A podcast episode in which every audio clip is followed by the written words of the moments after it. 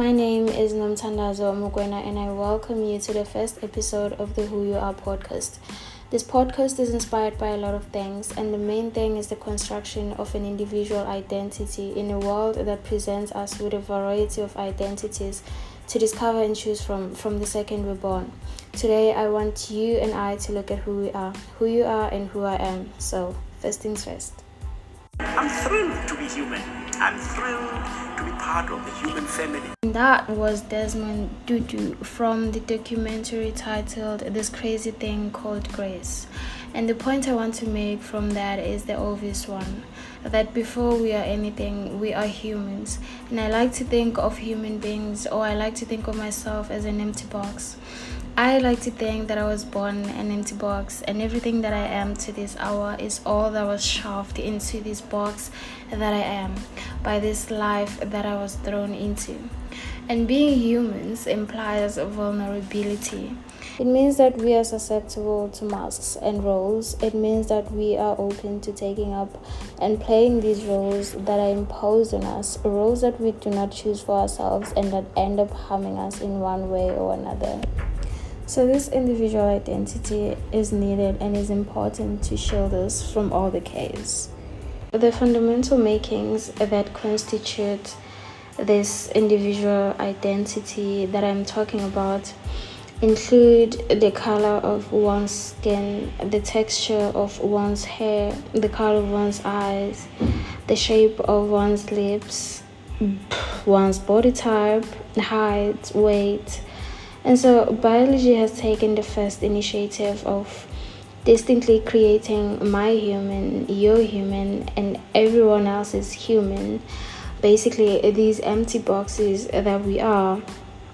And this initiative um, lays the ground for all of our individual identities. And so the journey of self discovery is that of a search for an individual identity. But then I like to call it the journey of self construction because you can never really find yourself out there and and that's why most religion have this concept of looking inward and if you look inward if you really, if you really look into yourself there's also nothing to find. You have to create something out of what you already are, which is just a body.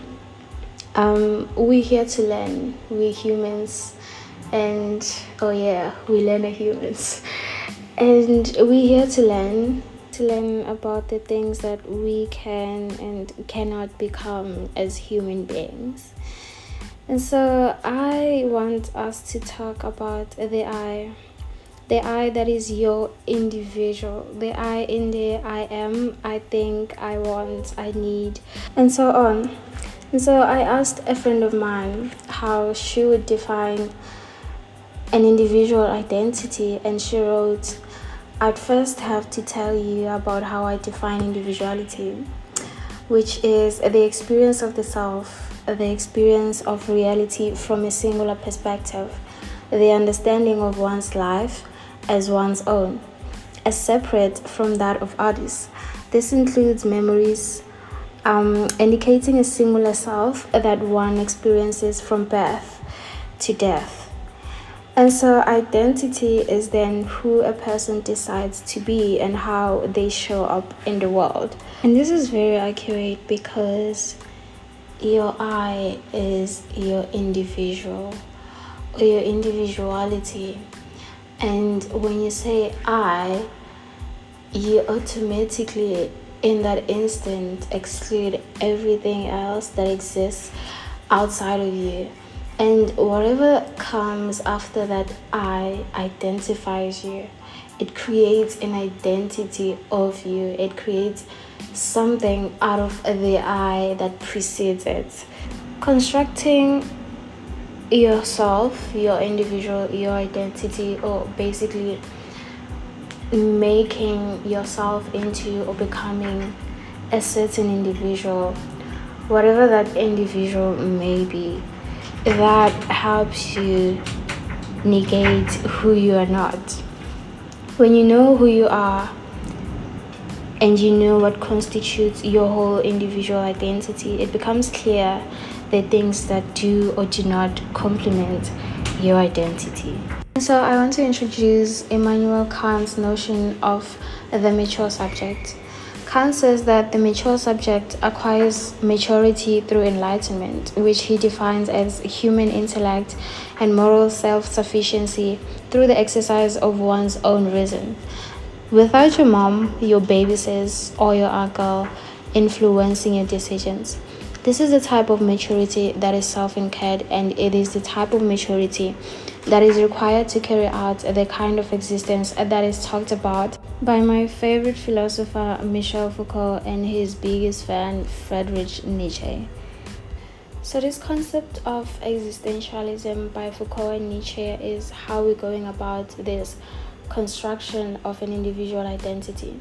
Foucault argues that men are always in the making and that men can shape their future by taking responsibility for who they are and this concerns being conscious of yourself as an individual before you choose what to become.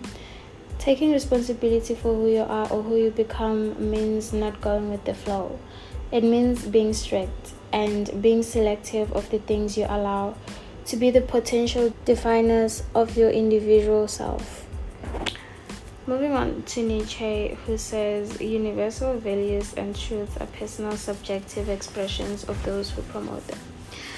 And he says that for as long as you don't have a strong mindedness and courage as an individual, you remain in this self imposed jail, which he calls the herd mentality or the sameness mentality.